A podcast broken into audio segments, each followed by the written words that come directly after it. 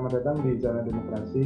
Jalan Demokrasi sebagai platform kita untuk berdiskusi terkait dengan isu-isu demokrasi dan isu-isu ketatanegaraan yang sedang berkembang saat ini. Bersama saya, Bapak Abdul Ghaffar Karim. Beliau adalah dosen di Fakultas Ilmu Sosial dan Ilmu Politik Universitas Gajah Mada. Selamat malam, Pak Abdul Ghaffar. Selamat malam, apa kabar? Alhamdulillah, baik Pak. Pak Gofar apa kabar Pak? Alhamdulillah. Alhamdulillah. Alhamdulillah baik. Semoga semua sehat-sehat. Alhamdulillah Pak. Amin. Jadi uh, di edisi diskusi kita kali ini Pak, kita akan coba mengetengahkan ya Pak uh, terkait dengan tema politik dan agama di Indonesia. Jadi uh, sebelum hmm. bicara terkait dengan politik dan agama, uh, ini nih pak, uh, ada pendapat dari beberapa kalangan ya. Saya ambilkan dari Presiden Jokowi pada tahun uh, 2017 waktu itu menyatakan bahwa uh, relasi ya pak, relasi antara politik dan agama ini menurut Presiden pada tahun 2017 ini uh, politik dan agama harus dipisahkan agar tidak terjadi gesekan antar umat beragama. Nah, namun oleh Pak Ma'ruf Amin pada tahun yang sama ketika masih di MUI juga menyatakan bahwa uh, agama dan politik itu kan saling mempengaruhi kehidupan politik uh, kebangsaan itu juga harus memperoleh pembenaran dari agama. Nah, jadi ada dua pendapat yang saya ambil ini memang berbeda Pak pandangannya antara, antara relasi antara politik dan agama sendiri. Nah, sehingga dapat disimpulkan seperti ini Pak, uh, politik itu kan pada satu momen itu kadang uh, berjalan harmonis dengan agama dan kadang di dalam momen tertentu itu juga saling uh, berseteru Pak, Maksudnya seperti itu. Nah, sebenarnya bagaimana sih Pak uh, relasi atau hubungan antara politik dan agama itu seperti apa Pak? Ya, uh, baik. Itu menarik tadi ya contoh uh, perbedaan pendapat antara Jokowi dengan Ma'ruf Amin waktu itu. Tapi perlu kita ingat bahwa dua pendapat itu adalah pendapat politisi. Dan pendapat politisi itu sangat ditentukan oleh kepentingan-kepentingan politiknya, bukan oleh pertimbangan-pertimbangan akademis. Karena itu menurut saya cara kita melihat hubungan agama dan politik di Indonesia dan melihat hubungan agama dan politik di negara mana pun itu sebaiknya tidak menjadikan ucapan politisi sebagai rujukan. Karena ucapan politisi itu tidak punya basis uh, akademik basis data yang kuat. Sebab yang kuat dalam ucapan politisi itu adalah kepentingan jadi kalau Jokowi mengatakan agama harus dipisahkan saya rasa karena dia sedang khawatir ya pada penggunaan uh, simbol-simbol agama oleh uh, orang yang dan pihak-pihak yang berada di seberangnya. Sementara Ma'ruf Amin mengatakan agama dan politik mempengaruhi itu karena uh, dia sedang menggunakan simbol-simbol agama, argumen-argumen agama untuk kepentingan politik tertentu juga. Jadi meskipun itu fenomena menarik, tapi kalau kita mau mengkaji sungguh-sungguh tentang uh, bagaimana relasi agama dan politik saya rasa yang terbaik adalah tidak menjadikan ucapan mereka sebagai rujukan ya. Saya ingin melihatnya begini. Uh, dari sudut pandang keilmuan itu memang selalu ada dua debat besar yang senada dengan dua debat uh, politisi tadi. Tapi kan tujuannya berbeda kalau debatnya ilmuwan itu. Uh, debatnya ilmuwan adalah untuk menjelaskan fenomena. Ada di satu sisi uh, para ilmuwan sosial yang menganggap bahwa agama dan politik sebenarnya berada di dua uh, ranah yang berbeda, di dua area yang berbeda. Uh, lalu pada tingkat praksis ini turun menjadi cara pandang sekularistik tentang agama dan politik ya. Agama dah sebenarnya uh, memisahkan agama dan negara. Tapi ada pandangan lain yang menganggap bahwa agama dan politik, agama dan negara itu tidak pernah benar-benar terbukti terpisah. Keduanya nampaknya saja berada di apa di ranah yang berbeda, tapi sebenarnya keduanya berimpit sangat kuat. agama dan politik itu misalnya ada orang bernama Jonathan Fox yang mengatakan bahwa kalau kita lihat di semua cerita biblical dia melihatnya dari sudut pandang agama Kristen maka kata dia kita bisa lihat di sejarah bahwa semua negara yang digambarkan di dalam Bible itu pasti sangat teokratis sangat dipengaruhi oleh agama. Sampai hari ini, kita tidak pernah betul-betul bisa menemukan negara yang bisa sepenuhnya dan sanggup sepenuhnya memisahkan diri dari urusan-urusan agama. Karena itu bahkan ada ilmuwan sosial ya, seorang sosiolog bernama Jose Casanova mengatakan bahwa agama modern justru agama yang semakin kuat yang mewarnai politik. Nah itu itu dua pendapat yang bersilangan. Saya saya pribadi cenderung mengikuti pendapat yang menganggap bahwa uh, ini pendapat ilmuwan ya, bukan pendapat politisi yang dua yang kita contohkan tadi. Yeah. Yaitu uh, pendapat ilmuwan yang mengatakan bahwa agama dan politik itu punya impitan yang sangat kuat satu sama lain. Sehingga saya termasuk yang memandang bahwa sekularisme itu hanya benar di atas gagasan, hanya benar sebagai utopia, tapi tidak pernah betul-betul memperoleh pembuktian yang sangat kuat. Ini contoh, ini terakhir untuk menutup argumen di bagian awal ini. Amerika misalnya. Amerika itu adalah sebuah negara yang terbentuk karena orang justru ingin melepaskan diri dari uh, kungkungan relasi negara dan agama yang berlebihan. Orang-orang Inggris pertama yang datang ke Amerika itu ingin lepas dari ikatan gereja Anglikan. Mereka ingin bebas mereka ingin ya menentukan agama dengan bebas. Tapi jangan salah, justru di Amerika lah lahir agama-agama modern. Denominasi Kristen itu ada 20 ribu lebih dan sebagian besar lahir di Amerika. Agama Mormon, eh, salah satu agama paling muda, itu lahir juga di Amerika.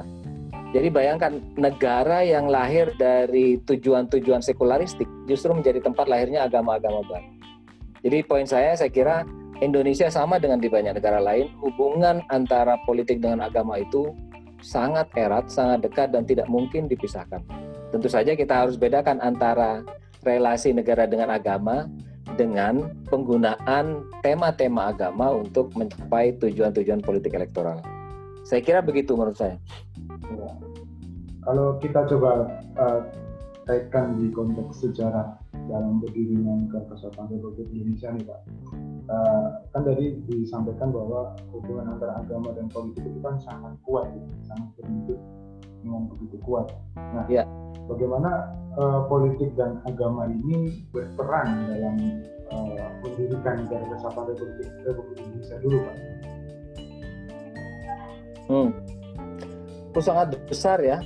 Uh, boleh dibilang sepertiga dari saham nasionalisme Indonesia itu dipegang oleh kelompok-kelompok agama.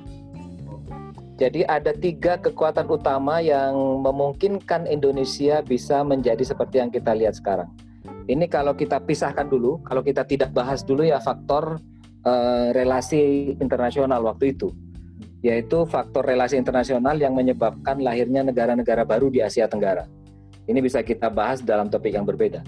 Nah, kita lepaskan itu, kita lihat di dalam, di internal Indonesia sendiri, ada tiga kekuatan besar yang menyebabkan Indonesia terbentuk seperti yang kita kenal sekarang. Pertama tentu saja adalah kekuatan nasionalisme, yaitu kekuatan yang tahun 20-an terutama di Bandung itu menemukan momentum sangat sangat kuat. Eh, motor utamanya tentu saja ada Soekarno, ada Syahrir, ada Hatta. Lalu kedua ada kekuatan sosialis, ya kekuatan sosialisme yang juga merupakan faktor sangat penting karena sosialisme lah yang memberi kita penjelasan bagaimana sih sebenarnya cara untuk melawan kolonialisme. Ada orang-orang seperti Tan Malaka di barisan ini. Dan e, meskipun tidak bisa dipandang sama, tapi juga ada kekuatan komunis di sini. Itu yang penting kita ingat ya. Jangan lupa e, salah satu partai pertama yang berani menggunakan kata Indonesia itu adalah Partai Komunis di tahun uh, eh, 12-an. Jadi yang kedua itu kekuatan sosialisme. Yang ketiga adalah kekuatan agama, terutama Islam ya, karena ini adalah kekuatan mayoritas. Islam ini memberi energi kepada masyarakat memberi penjelas memberi dimensi perlawanan yang khas kepada penjajah barat yaitu ketika Islam memberi orang uh, kemampuan melabeli orang penjajah barat itu sebagai orang kafir yang harus dilawan, yang harus diusir. Jadi perannya sangat sangat besar. Perannya luar biasa penting karena itu kalau kita lihat komposisi para pendiri negara yaitu sembilan orang ya yang uh, paling berjasa merumus uh, naskah tertulis sebagai fondasi itu banyak sekali tokoh-tokoh Islam ada ada ada Kiai Wahid Hasim dari NU ada Ki Bagus Kusumo ya dari Muhammadiyah uh, dan ada Mr. Ahmad Subarjo dan seterusnya jadi peran-peran agama itu terbukti sangat-sangat besar di, di dalam sejarah Indonesia. Seiring dengan perkembangan perkembangan zaman nih pak kan juga uh, isu terkait dengan agama itu kan juga uh, identik dengan apa yang dinamakan sebagai politik identitas ya pak nah uh, sebagaimana hmm. dikatakan oleh Lokmanto politik identitas adalah langkah politis untuk mengedepankan kepentingan-kepentingan dari anggota-anggota suatu kelompok karena memiliki satu kesamaan identitas baik berbasis uh, suku, ras, agama, dan gender Nah, jadi kan isu identitas uh, terkhususnya agama ini kan cukup menguat ya Mbak di Indonesia. Maka menurut uh, kata Freddy Abi Hadis, dia menyatakan bahwa di Indonesia ini terdapat begitu kuatnya populisme Islam di Indonesia. Lalu uh, kalau kita kaitkan hmm. negara lain, nah, seperti India, juga terdapat uh, semacam fanatisme agama Hindu di sana. Nah, Bagaimana uh, hmm. Pak Abdul Ghaffar melihat hal tersebut? Ya, memang betul ya. Salah satu fenomena paling penting di dunia dewasa ini ya, tidak hanya di Indonesia sekali lagi, itu adalah populisme. Dan populisme juga mengambil banyak wajah. Um, populisme yang dengan lekas me, apa ya, me, menemukan konteksnya di Indonesia tentu saja adalah populisme Islam karena ini adalah negeri dengan mayoritas Islam. Tapi sebenarnya populisme itu sendiri adalah bagian dari kecenderungan politik yang normal yang harmless ya kecuali ketika populisme itu bersanding dengan problem lain yaitu lemahnya ideologi dan lemahnya kapasitas programatik di kalangan politisi. Jadi yang kita lihat, yang sering kali kita duga atau kita persepsikan sebagai bahaya, itu sebenarnya menjadi bahaya ketika dia masuk terutama ke ranah politik elektoral. Dan di situ ada politisi-politisi dengan yang menyebabkan sebuah fenomena biasa-biasa itu menjadi bahaya. Misalnya kalau kita bicara soal populisme ini contohnya ya.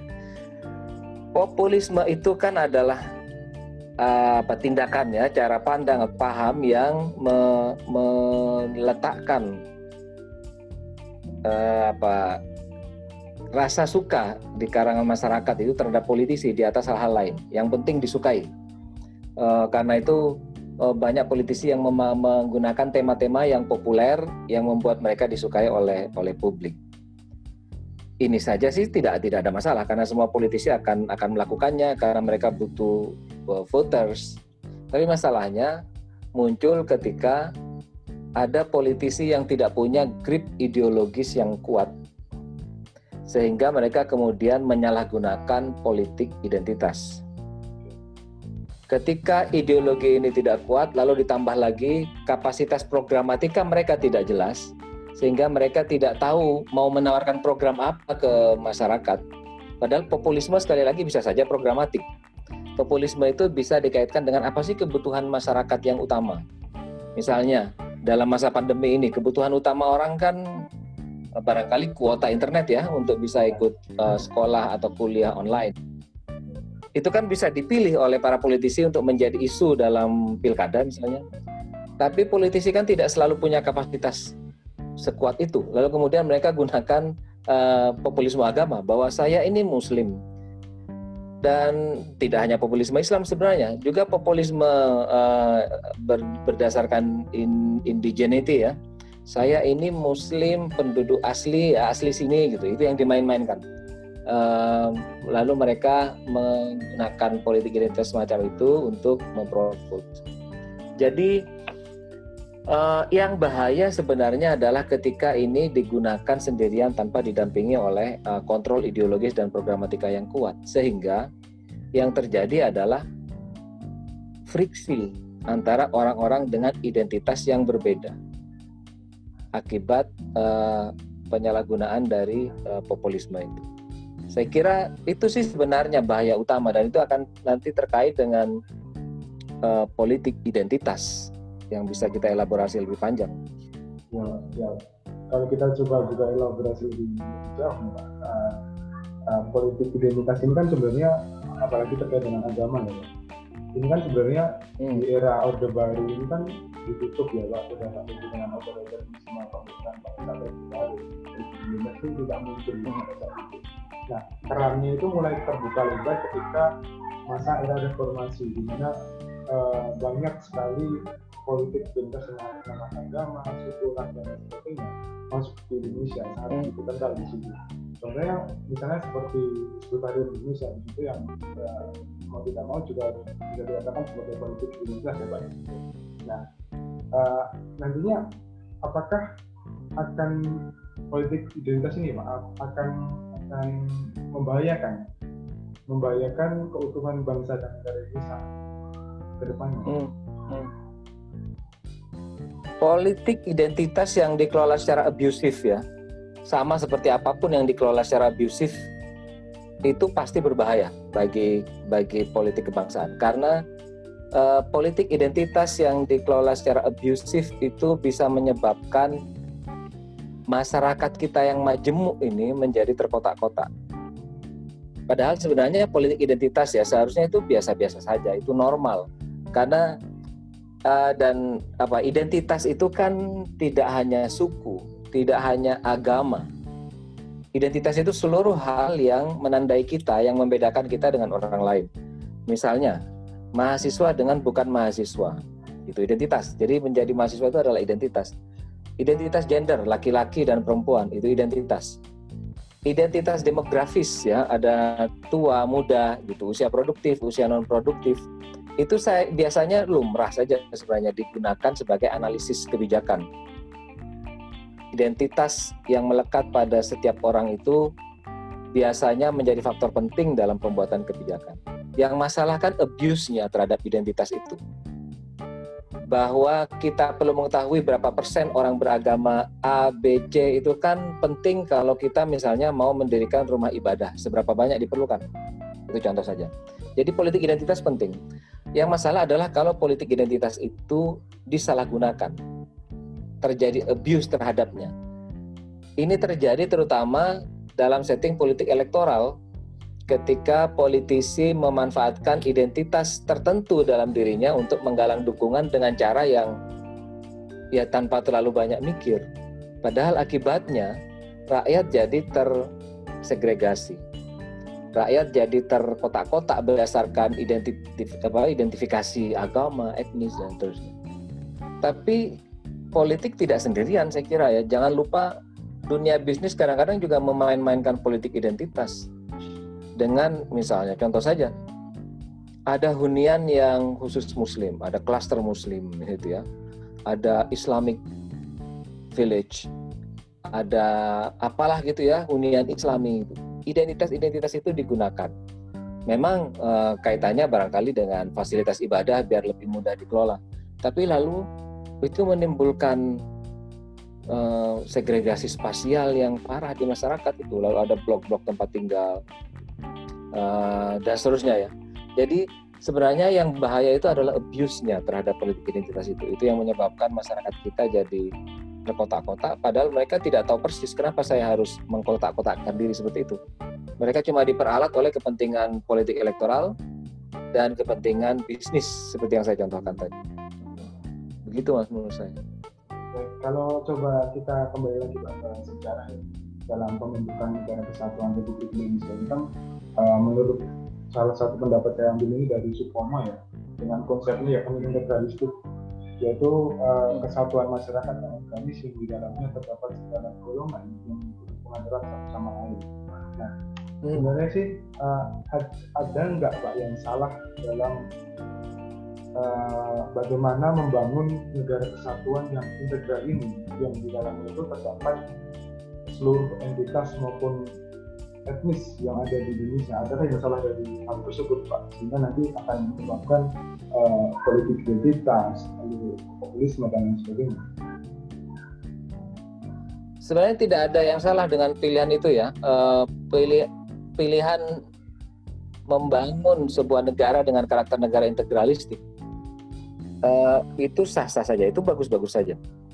Dan kalau kita lihat tujuan utama Supomo itu pernah dikupas dengan sangat bagus oleh Marsilam Simanjuntak itu adalah untuk memastikan negara baru ini bisa menjadi solid dengan cepat ya, menjadi kokoh dengan cepat. Karena kita kan membangun dari scratch, dari nothing. Tidak ada Indonesia sebelumnya. Sehingga salah satu istilah yang salah kaprah kan sebenarnya merayakan 17 Agustus sebagai kemerdekaan Indonesia. Jangan lupa 17 Agustus belum ada negara Indonesia. Negara Indonesia itu baru ada 18 Agustus. Dan Indonesia tidak satu detik pun secara fisik dijajah oleh negara mana pun. Karena yang dijajah itu adalah eh, uh, 67 negara-negara kecil yang ada di kawasan Nusantara dulu. Nah, um, memilih ide, memilih uh, negara, paham negara integralistik sebagai fondasi bernegara yang ideal, saya kira itu relevan pada zaman itu untuk me, mempercepat ya, mempercepat kokohnya negara kita. Tapi itu kan harus segera diikuti dengan proses pembentukan kebangsaan, ya, nation building yang yang tertata. Nah, masalahnya proses nation building itu mengalami interupsi serius selama masa Orde Baru Soekarno melakukannya dengan sangat bagus. Soekarno me, me, me, apa, menata dengan telaten bangunan kebangsaan itu mengurus dengan satu persatu kalau ada masalah. Uh, setiap daerah dihandlenya dengan hati-hati. Misalnya dia mendekati Bali berbeda dengan dia mendekati Papua. Uh, agar mereka menerima keindonesiaan secara utuh. Kalau Jawa kan tidak ada tidak ada urusan. Karena Jawa adalah sentrum tapi bahkan di Jawa pun kan ada kekhasan misalnya dengan Yogyakarta yang menjadi istimewa gitu ya. Itu semua cara Soekarno untuk menata pelan-pelan ya secara telaten. Tapi Soeharto lalu tidak sabar dengan keragaman itu, dia memaksakan semuanya menjadi seragam, semua menjadi sama. Dan urusan nation building itu jadi berantakan. E, konsep negara integralistik yang ideal itu lalu kemudian menjadi totalitarianistik, menjadi menjadi apa dasar eh, bekerjanya pemerintahan yang otoriter yang memaksakan seluruh urusan itu harus dikendalikan oleh negara. Sementara di sisi lain negara tidak sepenuhnya bisa melakukan provision ya, melakukan penyediaan kebutuhan e, masyarakat dengan tuntas. Jadi negara banyak mengatur tapi tidak banyak menyediakan.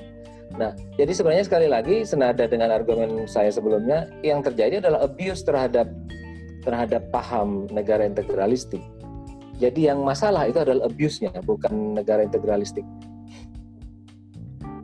Baik, terima kasih Pak Abdul Ghaffar Karim atas waktunya untuk mencerahkan para pendengar jalan demokrasi pada edisi diskusi kali ini, Pak.